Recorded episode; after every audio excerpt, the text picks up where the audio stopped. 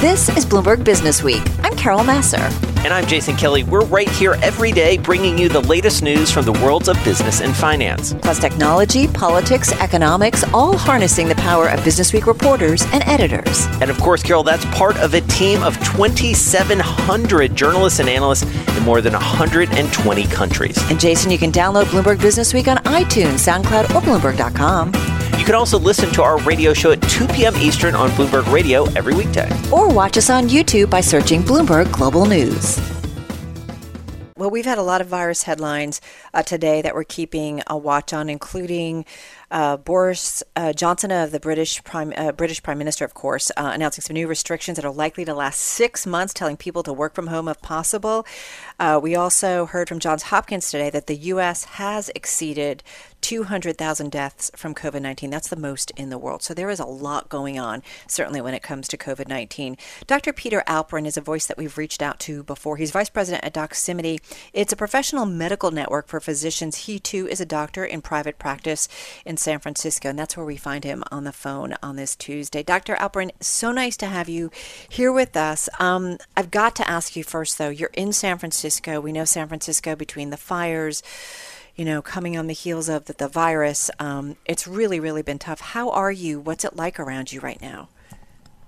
Uh, well, first of all, thank you for having me. Yeah. Um, San Francisco is doing well. It's a resilient city, and the the citizens of San Francisco are really largely following all of the recommendations made by the public health departments related to COVID, including masking and social distancing. So, from that perspective, things are, are good. And we've also been blessed with a little bit of clean air in the past uh, few days. So, the, the heavy, murky, dystopian uh, images mm. of the week before last have largely gone away. The fires are still raging, though. So, um, you know, we can't lose sight of that. But currently, things looking pretty good. But I feel like both of these together, between the virus, and we, I think, have talked about this with you before. We've certainly talked about it with a lot of our medical guests.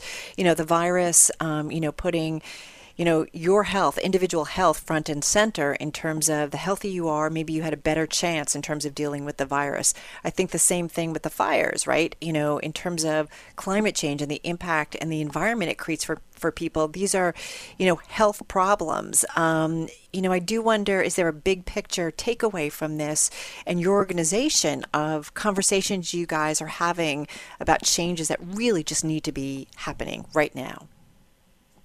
Um, well, so um, you know, on Doximity, we do have the um, the incredibly great vantage point of being able to see the conversations that uh, physicians are having, and I think that yes, I mean the, the general conversation is that there's a lot of macro issues that need to be that need to be addressed that are beyond any one single physician or single person. But at the same time, um, there are some common sense steps that people can take from a health perspective, and so we are continuing to you know put those put those front and center. Well, that's interesting too, and I, I, was hoping to kind of tap into some of the conversations you guys are all having because it is such a kind of an ideal platform, right? Where there's things being passed back and forth. I mean, what would you like to see from whether it's local lawmakers, federal lawmakers, to kind of tackle some of these issues? Well, I think um, some of the things that we'd like to see certainly um, is really just a, a, a a more rapid and, and logical and comprehensive adoption of, of technology. As we've we've talked about, you know, we recently had a, a report, the Doximity 2020 State of Telemedicine report, and it found that, you know, telemedicine, for instance, as a solution to be able to help, you know, more people see their physicians more uh, more easily, um, particularly those with chronic illnesses, is certainly something that we can that we've seen discussed, and certainly something that we are um, you know, are are certainly uh, in a position to to help affect. And then we're also seeing, you know, a lot of conversations around just you know more comprehensive and logical steps, you know, from a scientific perspective on how to just keep things focused on what the science is telling us to do, um, and trying to you know block out some of the other noise. You know, it's interesting. I was looking at that report. You guys did it, I believe, in 2019, uh, and it was really all about telemedicine, which is kind of interesting to see how it feels like finally because of the pandemic because people didn't have a choice to go in and see their doctors that telemedicine has taken off. Um, what have you seen firsthand? Remind our audience what you guys have seen. Yeah absolutely. So what we've seen um, uh, are a couple things but the most important thing is that there is just a telemedicine is here to stay. You know, we're we will see roughly $29 billion in telemedicine uh, spend this year, and we, which we expect to go over 100 billion by 2023. 20% of all visits this year will have been done by telemedicine, and a great number of patients will have had their first telemedicine visit. Prior to the pandemic, it was roughly 14% of patients, and then by the end of the year, we expect that to be over 50%, and those with chronic illnesses over 70%. So we're seeing this adoption widespread. It's happening, um, you know, throughout the country. Uh, interestingly, surprisingly, uh, you know, physicians who are not the absolute youngest demographic are the ones who seem to be adopting it a little bit more than those doctors who are fresh from training. So, uh, really, just a widespread adoption, and obviously, there's there's a number of reasons behind that. The pandemic being the, far and away the most important. Yeah, it makes sense. Say those numbers again. Did you say over fifty percent of patients are now using telemedicine? What I'm saying, I know I said that over 50% of patients um, will have had at least one telemedicine visit this year. Okay, right, which is a big move forward. Do you think it sticks? Do you think it stays? I do. I think that telemedicine is here to stay. Our telemedicine report, um, you know, saw that from the, the survey respondents as well who agree. The genie's been out of the bottle, the cat's out of the bag, whatever analogy you want to use. I think patients have found that it's a very um, effective way for them to be able to see their physicians. And importantly, it's for patients with chronic diseases, it's a way for them to be able to stay in touch more frequently. Um, which is important for patients with things like diabetes, et cetera. It's not always convenient and frankly necessary to come into the office for every single visit. This is not to say that you'll never have an in-person visit, but the the, the ability to do this is tremendously um, beneficial. So, Peter, let me ask you. Um, we were talking about telemedicine, and I was looking at the report that you did. You guys talked about this being, I think it was a an over thirty eight billion dollar market last year. This year, you said was it twenty nine billion? No, well, yeah, we said that over twenty nine billion dollars in um, actual telemedicine visits will have occurred by the end of 2020, and okay. that we expect that to be over 100 billion by 2023. So it's growing rapidly. I do also wonder the use of technology and wearables. How are you guys thinking about how this all ultimately comes together? Well, you know, the conversations that we're seeing on the platform really would indicate that, you know, health tech is is really having um, a tremendous uplift in terms of the people finding the utility behind it. Um, in terms of wearables, you know, I think it's going to be a little while before there's going to be, you know, seamless integration of all of our devices into the same, you know, into into some magical uh, medical record that really gathers all of these things, and that's exactly what the conversation would show. Uh, but at the same time, um, I think that we're seeing tremendous innovation. We're seeing um, a much wider adoption of these technologies, um, and you know, telemedicine is really just the first one. It's the one that helped, you know, that we needed to to to get going in the beginning of the pandemic. But I think these other other technologies that you're seeing are certainly uh, going to continue to evolve and add value. I do also wonder how it adds value in terms of the outcomes for patients. I don't know if you have examples, if you guys have done research, but you know, certainly I would assume a telemedicine visit is better than no visit, right? So I'm just curious how this is improving the outcome for patients. So um, the study that we did wasn't wasn't uh, uh, designed to look at outcomes like that per se. There's other researchers who are doing that, but what we have um, seen is certainly a tremendous amount of of uh, reported uh, anecdotal evidence, I guess, that you would call it, that patients are very satisfied with this and that patients are being seen. And importantly, mm-hmm. you know, patients are are uh, doing these visits on their mobile devices, which uh, really can only help expand the number of people who can have access. And so I think the key thing about telemedicine is, is, is one of access, the ability for patients to see their providers. And as you alluded to earlier, the ability for patients who live in places that are perhaps un uh, without certain specialties to be able to have access to those specialties. And so that's really the direction that we see in terms of uh, you know improving outcomes. Yeah, which is really, really important. Hey, just got a couple of minutes left here. I'd, I'd, be remiss not to talk to you about some of these virus headlines. We talked about the sure. U.S. exceeding 200,000 deaths. What are you What are you seeing in your practice? Um, so here in San Francisco, um, we have been on the lower end of the curve. Uh, things are continuing to get better. Um, you know, in our practice, we are um, still, you know, seeing the occasional patient, mostly involved, mostly, excuse me, uh, instigated when uh, they uh, have been in a more of a group situation. So, you know, not necessarily following all the social distancing. Mm-hmm. Yeah. Um, and then, of course, just the random sporadic um, things that happen because, you know, there still is a some baseline prevalence out there and you, you have to maintain and, and be vigilant. That's the, the hardest thing about this pandemic is, I think, for people is having to maintain the vigilance against Right. something that they can't see. No, absolutely. What are your expectations in terms of a vaccine? You watch the headlines, you read the headlines just like the rest of us. Um, and I wonder what's your expectations here. I mean, you know, I think many seem to think that it's it's like a year from now where maybe it's the closest to normal or as we get more close to normal because of a vaccine. Just quickly.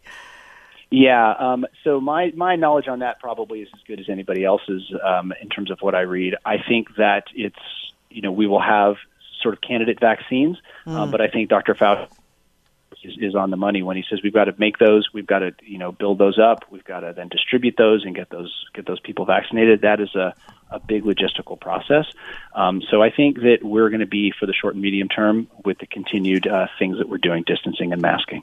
Yeah, it's so simple, but it works, and we've certainly seen it work really, really well so far. Knock on wood. In New York City. Um, Peter, thank you so much. Dr. Peter Alperin, he's Vice President Doximity, uh, and of course, as we said, uh, has a practice in San Francisco, joining us on the phone from that amazing city. This is Bloomberg Business Week with Carol Massar and Jason Kelly on Bloomberg Radio. Let's uh, get into one of our favorite stories in the magazine by one of our favorite writers. I love this guy's work. He's such a good dude, too. Yep. Caleb Melby, financial investigations reporter for Bloomberg, joining us on the phone from Brooklyn. And this is a story, it's about opportunity zones, and we've been fascinated by them. Caleb and his crew have done some incredible reporting of Virginia City's playbook for urban renewal Move Out the Poor. So, Caleb, tell us what you found because I got to say, I read this story and just think, man, this is tough. Yeah, uh, thanks. Thanks for having me on. Um, it, it is. Um, it's it's really thorny, and yeah, we've been covering opportunity zones a lot. And in this particular case, uh, in, in Norfolk, Virginia, they've been looking at what to do with a series of uh, neighborhoods near their downtown that are uh, two-story public housing developments. And opportunity zones basically gave them the financing edge to finally uh, implement um, kind of like a raze and replace program where these uh, three um, predominantly black uh, and, and very poor public housing communities um, will be destroyed and replaced with um, some mixed income, mixed use properties.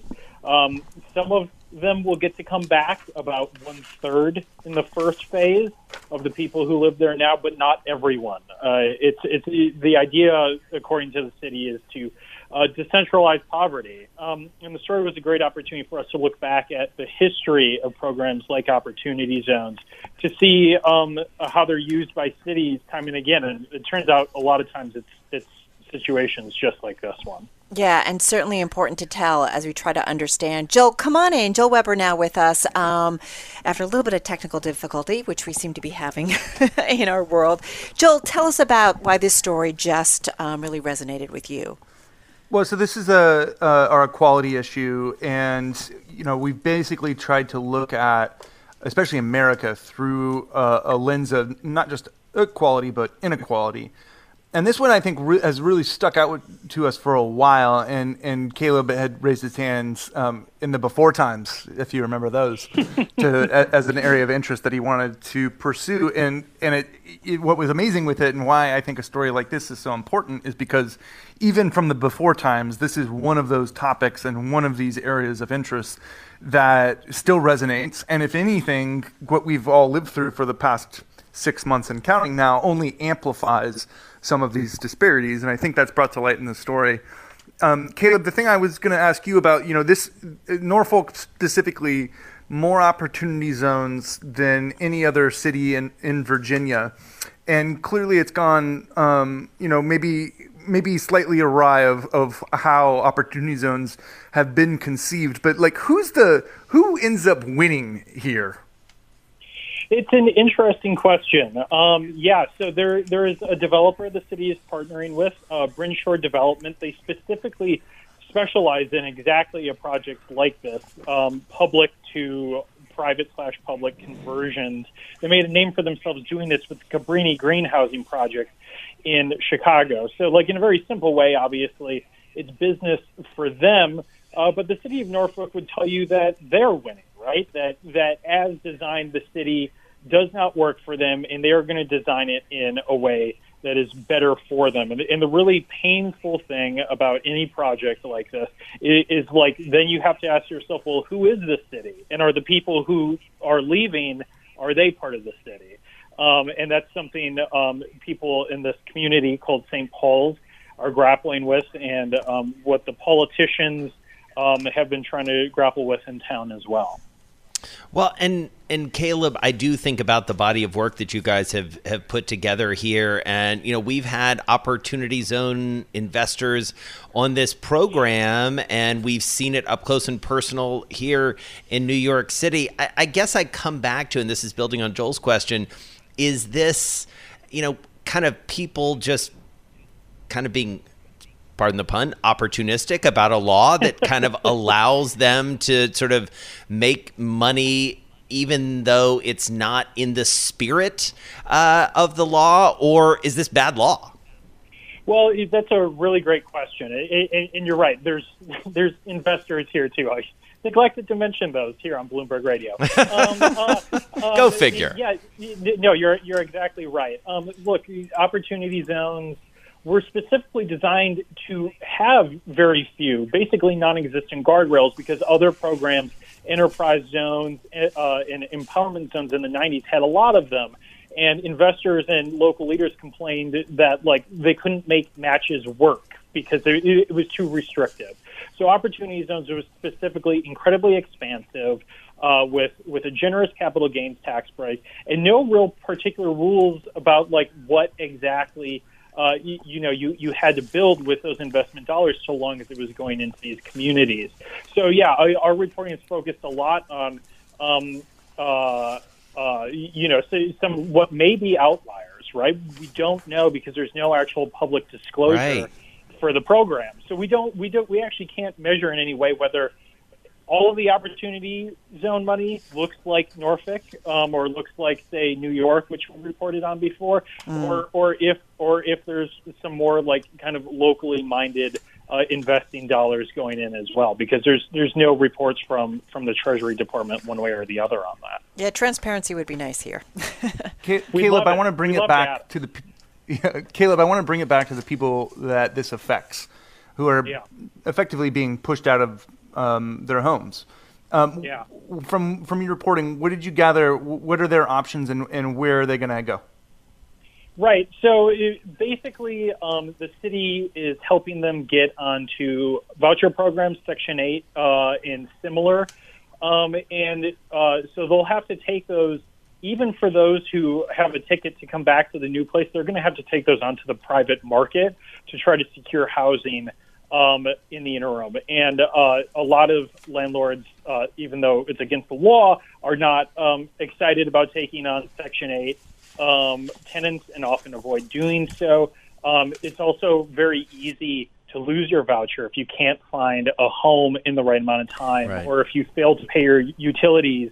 And for a lot of people who maybe have been living in public housing for some time, those are those right. are new new tasks that can be a challenge um, if you lose a job or similar. It's a great story, and as Joel mentioned, it's the equality issue of the magazine. So, highly recommend that you read it so you can get kind of all of um, the accounts that uh, Caleb and Joel talked about. It's really a, a, great, great read. Hey, Caleb, thank you so much. Bloomberg News financial investigations reporter Caleb Melby, along with Bloomberg Business Week editor Joel Weber. You're listening to Bloomberg Business Week with Carol Massar and Jason Kelly on Bloomberg Radio. Yes, indeed. Jason Kelly, Carol Massar here. We have talked with our next guest before, covered his perspective on what kind of recovery we are having. We are having, excuse me. And something he's credited for coining is a K-shaped recovery, where things are fine for some, not so for those, and those that are not faring so well often are the have nots already in our world. He's back in today's Business Week Economics. Peter Atwater is adjunct professor of economics over at William and Mary. He's now also talking about the age of illusion and the rise of another age, which he will get into. He joins us on the phone from Pennsylvania. Hey, Peter, great to have you back with us. Thank you, Carol. Great to be back with the two of you. So, talk to us a little bit. First, I've got to ask you I don't know how closely you followed Jay Powell today, but I do wonder. I just got to touch on you know your K-shaped recovery because, as we talked with you before, just so really describes this world that we're in. Um, do you feel like it just becomes even increasingly more of a K shape based on kind of what we're seeing right now? I do. It's very frustrating, you know, the mm. fiscal stimulus that we would need to help those who are at the low end of the economy is not forthcoming and yet we continue to see support from a top-down perspective, which you know, monetary support enabling those who are already well off.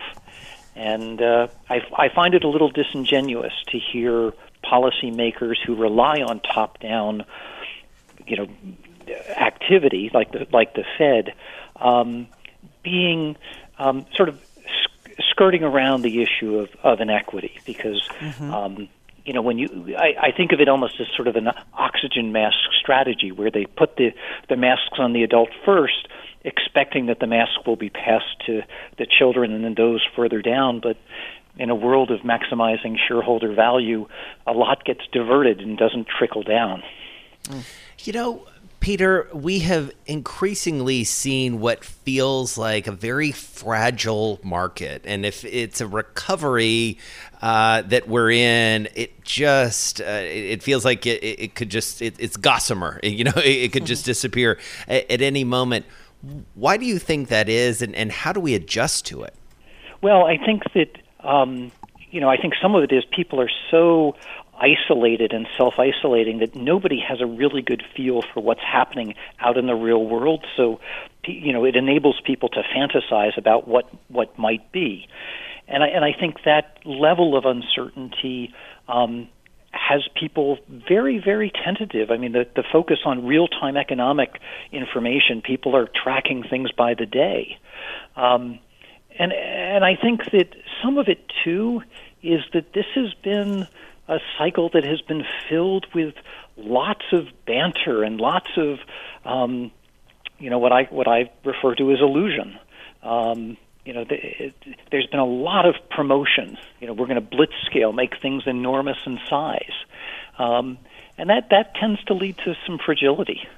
Yeah, exactly. You know, it's interesting as you said. You know, I was thinking about you know, kind of real time economics. And I was in the office yesterday and just walking around a little bit in New York and just amazed at the storefronts that have gone out of business. And it made me think okay it's not just a business it's people behind that whether it was the owner of the business the people who work there. And i'm talking about small and big economy i mean small and big companies. So it just it makes me wonder about kind of where we're headed. Having said that i want to get into what you've been writing about as well. And you talk about the age of illusion and you talk about the rise of the age of scrutiny, and scrutiny is spelled S C R E W T I N Y. Talk to me a little bit about this. Sure. So, as I said, this this cycle um, was born out of despair. And one of the things we know from history, if you go back and look, for example, in the mid 1800s, or you know, you'll see that that was the era of P.T. Barnum, um, so not surprising, you know, we've had this the Greatest Showman movie and this whole culture of showmanship um, in business, in finance, in politics, and I think a lot of it has to do with spectacle. And and one of the challenges of spectacle is trying to maintain momentum. You know, the two-headed lady has to become a three-headed lady, has to become a five, ten. You know, it's got to be bigger and bolder, and you see that um, in terms of capital being deployed. You know, it's not enough to raise a SPAC that's got 100 million. It's got to be 500 million. You know, it's got to be a billion. Everything is sort of supersized in this in this environment, and and it's hard to then fulfill that. Yeah. And so I, I I think of this as being there's a lot of illusion out there um, of what might be, and and this week we saw the, the danger when illusion is challenged and so easily challenged, as we saw with with Nikola and the Yeah. the, the truck. Um, You know, did it did it drive itself? Did it get pushed down the hill? And and suddenly you see the skepticism. And illusion is binary. Either either the magic works or it doesn't. And- so, well, so when you talk about this, so I think about our audience. You know, these are informed people in business, in the financial markets, you know, in the world at large, leaders. Just got about a minute left here. Why is it that you think this is important that they're aware of this? because illusion other than on the magician's stage is deception. And so we have to be careful that you, we don't end up in a situation where people really question is this is this real? Right. Right. No, I mean we. It, it feels like we've lost the handle uh, in some ways, and uh, we we've sort of in this topsy turvy world uh, lost our bearings, and Yeah, uh, that's absolutely. great. Great uh, insights there, Peter Atwater. Thank you so much. Great to catch up with you, adjunct professor of economics at William and Mary, joining us on the phone from Pennsylvania. You're listening to Bloomberg Business Week with Carol Massar and Jason Kelly on Bloomberg Radio. Yes, indeed. Jason Kelly, Carol Massar here. We have talked with our next guest before, covered his perspective on what kind of recovery we are having. We are having, excuse me. And something he's credited for coining is a K-shaped recovery, where things are fine for some, not so for those, and those that are not faring so well often are the have-nots already in our world. He's back in today's Business Week Economics. Peter Atwater is adjunct professor of economics over at William and Mary. He's now also talking about the age of illusion and the rise of another age, which he will get into. He joins us on the phone from Pennsylvania. Hey, Peter, great to have you back with us. Thank you, Carol. Great to be back with the two of you. So, talk to us a little bit. First, I've got to ask you I don't know how closely you followed Jay Powell today, but I do wonder. I just got to touch on you know your K-shaped recovery because, as we talked with you before, it just so really describes this world that we're in. Um, do you feel like it just becomes even increasingly more of a K-shape based on kind of what we're seeing right now? I do. It's very frustrating, you know, the fiscal stimulus that we would need to help those who are at the low end of the economy is not forthcoming, and yet we continue to see support from a top-down perspective, which, you know, monetary support enabling those who are already well off. And uh, I, I find it a little disingenuous to hear policymakers who rely on top-down, you know, activity like the like the Fed um, being um, sort of sk- skirting around the issue of, of inequity because um, you know when you I, I think of it almost as sort of an oxygen mask strategy where they put the the masks on the adult first expecting that the mask will be passed to the children and then those further down. But in a world of maximizing shareholder value a lot gets diverted and doesn't trickle down. You know, Peter, we have increasingly seen what feels like a very fragile market. And if it's a recovery uh, that we're in, it just uh, it, feels like it, it it could just it, it's gossamer. You know, it, it could just disappear at, at any moment. Why do you think that is, and, and how do we adjust to it? Well, I think that um, you know, I think some of it is people are so isolated and self-isolating that nobody has a really good feel for what's happening out in the real world. So, you know, it enables people to fantasize about what what might be, and I and I think that level of uncertainty. Um, has people very, very tentative. I mean, the, the focus on real time economic information, people are tracking things by the day. Um, and and I think that some of it too is that this has been a cycle that has been filled with lots of banter and lots of um, you know what I what I refer to as illusion. Um, you know, the, it, there's been a lot of promotion. You know, we're going to blitz scale, make things enormous in size, um, and that that tends to lead to some fragility. Yeah, exactly. You know, it's interesting as you said, you know, I was thinking about, you know, kind of real time economics, and I was in the office yesterday and just walking around a little bit in New York and just amazed at the storefronts that have gone out of business. And it made me think okay, it's not just a business, it's people behind that, whether it was the owner of the business, the people who work there. And I'm talking about small and big economy, I mean, small and big companies. So it just, it makes me wonder about kind of where we're headed. Having said that, I want to get into what you've been writing about as well. And you talk about the age of illusion and you talk about the rise of the age of scrutiny. And scrutiny is spelled S C R E W T I N Y. Talk to me a little bit about this. Sure. So, as I said, this this cycle um, was born out of despair. And one of the things we know from history, if you go back and look, for example, in the mid 1800s, or you know, you'll see that that was the era of P.T. Barnum. Um, so not surprising, you know, we've had this the Greatest Showman movie and this whole culture of showmanship um, in business, in finance, in politics, and I think a lot of it has to do with spectacle. And and one of the challenges of spectacle is trying to maintain momentum. You know, the two-headed lady has to become a three-headed lady, has to become a five, ten.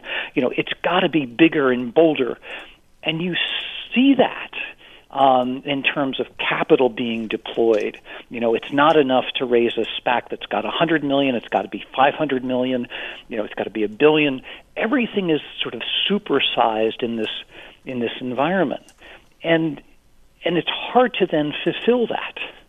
Yeah. And so I, I I think of this as being there's a lot of illusion out there um, of what might be, and and this week we saw the, the danger when illusion is challenged and so easily challenged, as we saw with with Nikola and the yeah. the, the, truck. Um, mm-hmm. You know, did it did it drive itself? Did it get pushed down the hill? Hmm. And and suddenly you see the skepticism. And illusion is binary. Either either the magic works or it doesn't.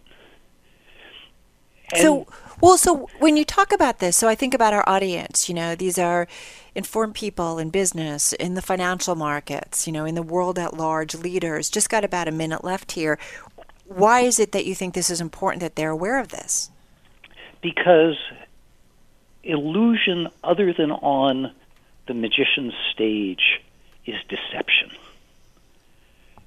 And so we have to be careful that you, we don't end up in a situation where people really question is this is this real right right no i mean we it, it feels like we've lost the handle uh, in some ways, and uh, we we've sort of in this topsy turvy world uh, lost our bearings, and yeah, uh, that's absolutely. great great uh, insights there. Peter Atwater, thank you so much. Great to catch up with you, adjunct professor of economics at William and Mary, joining us on the phone from Pennsylvania.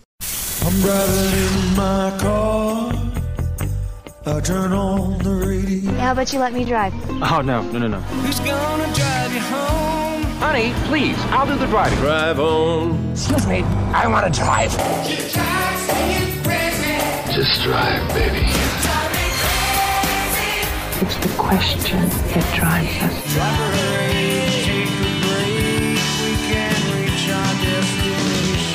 This is the drive to the close. That funky music will drive us till the dawn. On Bloomberg Radio. All right, time for the drive to the close. Checking in with an old pal of ours, Lincoln Ellis, senior investment strategist for Northern Trust Global Family Office Practice. He's out in Chicago. He and his team looking after more than $100 billion in assets. Family offices, Lincoln, we love talking about them. What has all of this been like investing into this uh, pandemic and this really topsy turvy market. Jason Carol, good to be back with you. Um, hey. Yeah, it's been a it's been a wild ride. I mean, as you guys know, the luxury that family offices tend to have, which is different from the, both fund managers and retail investors, is uh, a much longer time horizon, and so we've sort of broken out the way investors thought about the crisis and have been working their way through the pandemic in two sections, right? The March April time frame when people were interested very much in building uh, cash and cash-like positions, and then the sort of uh, beginning of April, May, and June timeframe when they were quite quick to re-risk portfolios uh, and to take advantage of some of the significant price dislocations that we saw.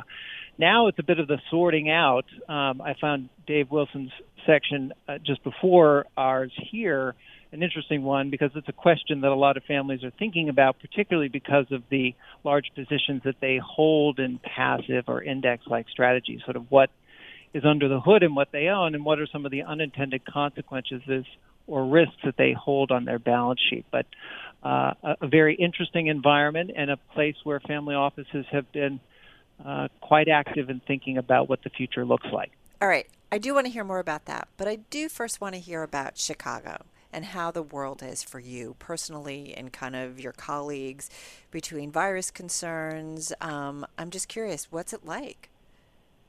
Yeah, I mean, Chicago is very similar, I would say, to the other large cities, both of which, uh, New York and LA, which I've, I've, I've, I've been in during the pandemic. Um, you know, as you were suggesting earlier in the hour, Carol, uh, sad to see so many storefronts uh, closed, one in six restaurants likely to disappear, uh, foot traffic modest at best.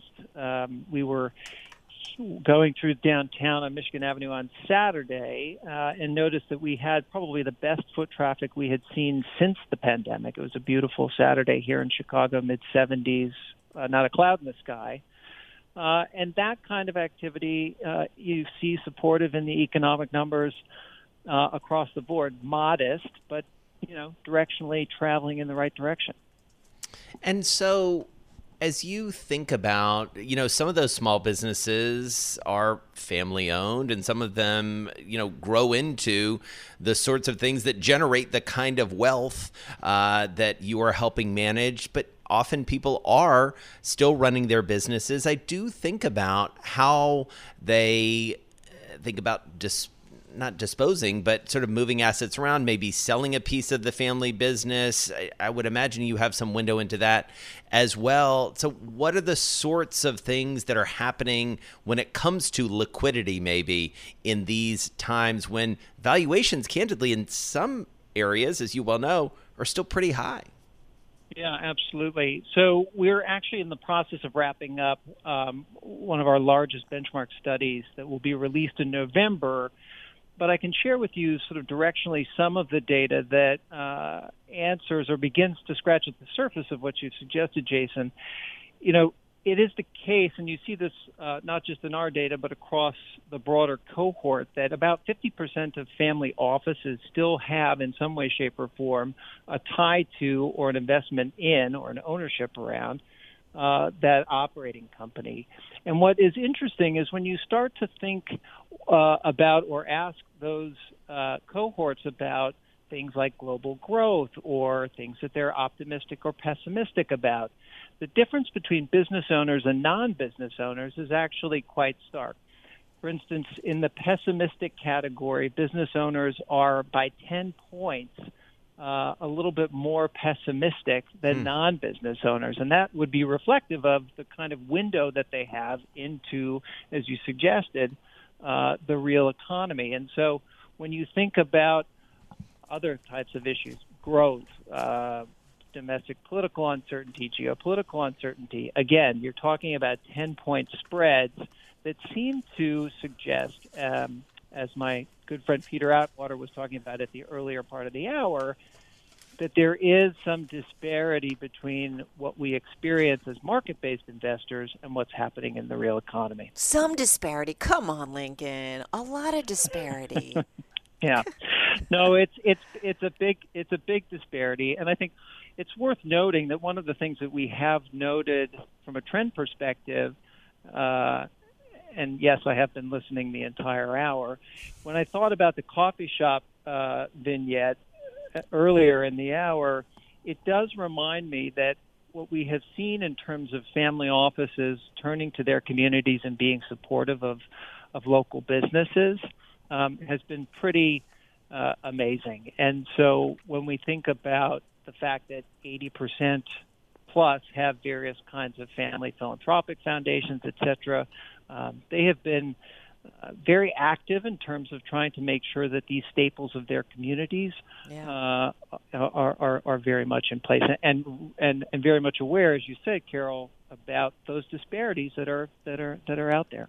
Do you feel Lincoln only got about a minute left here? Do you, as you talk to these families, are they kind of battening down the hatches around the election and worries about a second wave and all of that? Like, what's the mood as you talk to them?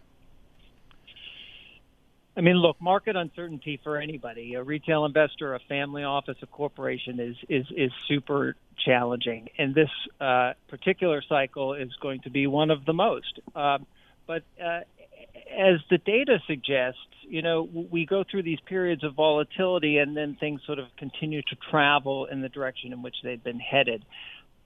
Our sense is that that's going to continue to be the case, and so family offices have been very active in terms of trying to understand what's happening in the private debt space, the private equity neighborhood. They've been looking again, uh, as they often have at venture capital, with right. a, a sharp eye into technology. All right really good to catch up with you. Thank you for spending some time with us. Uh, stay well there in Chicago. Best to your family. Lincoln Ellis, Senior Investment Strategist for Northern Trust Global Family Office Practice. He and his team looking after about $100 billion in assets. Looking forward to seeing more details of that survey coming up in November because, listen, this is a massively important part of the investment market. Thanks so much for listening to Bloomberg Business Week. Download the podcast on iTunes, SoundCloud, Bloomberg.com, or wherever you get your podcasts. And of course, you can always listen to our radio show at 2 p.m. Eastern on Bloomberg Radio or watch us on YouTube by searching Bloomberg Global News.